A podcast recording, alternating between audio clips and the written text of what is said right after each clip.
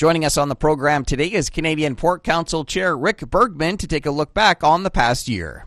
I would say 2020 has been a wild ride for anybody on this earth and for the pork sector and all of those across Canada who are making uh, pork for consumers. It has also been uh, unprecedented in, in, in several ways. So, um, with the the effect of, of COVID, uh, that would have created significant issues, Corey, with uh, processing plants that that had staff that were uh, ill because of COVID, and that naturally backed up directly to the farms.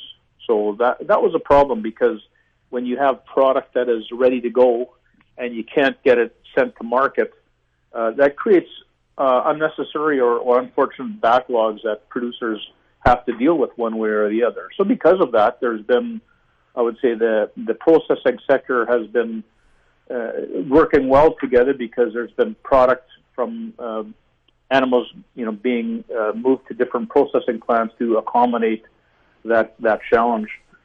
Uh, another thing here within our our year 2020 is after about nine years of uh, uh, of pursuing promotion and a research agency, that has been uh, now in effect.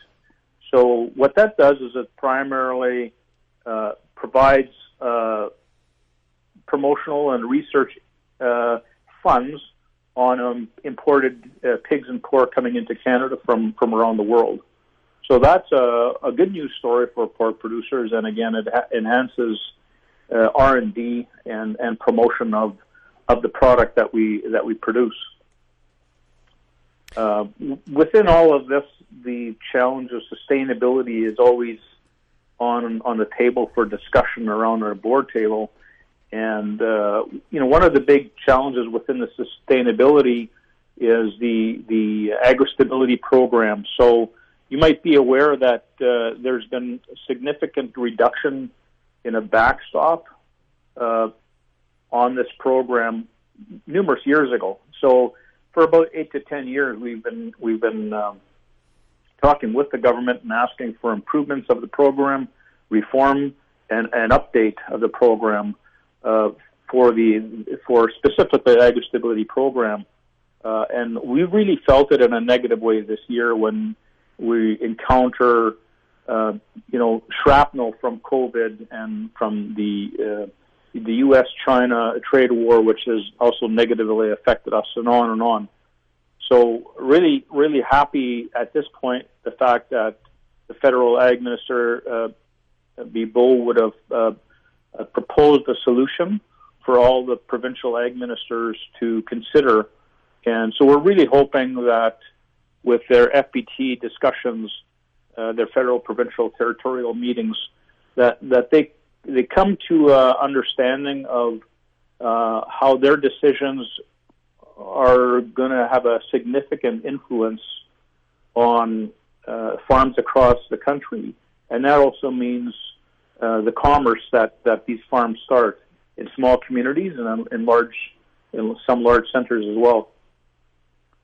So those are those are some significant things that we've uh, focused on, and and you know we're also looking at 2021, saying that that agriculture is a part of the economic uh, solution to to the economic challenge that we've had here uh, uh for for our country. We're a major employer, and we we uh, we export to approximately 100 different countries, and we need to ensure that that we strengthen that even more so because we know that jobs for the Canadian government are extremely important, and we are able to provide some of these uh, positive things for uh, for the government to uh, uh help with the the economic build a rebuild from from what 2020 has occurred.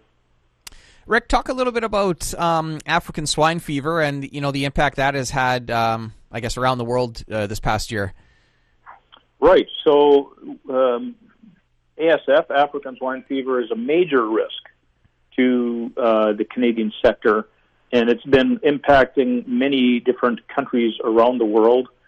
Uh, so we've worked double time to uh, focus on uh, prevention because we know that uh, when, if and when it does come to our country, it'll create a devastating effect again to these thousands of, of farms uh, across the country and the communities that they uh, that they support in different ways.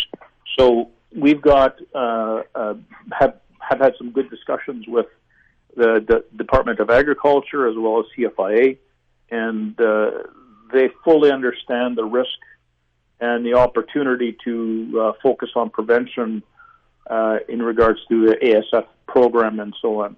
So uh, that's a to be continued uh, discussion with, with our government.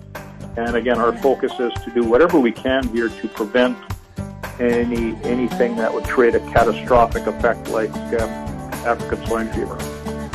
That was Canadian Pork Council Chair Rick Bergerman. That's it for the Prairie Ag Wire for today. If you have any questions or opinions to share, send them to us by email, the farm desk at goldenwest.ca. I'm Corey Canute. Thanks for listening and have a great afternoon. The Prairie Ag Wire will return tomorrow on the Golden West Farm Network.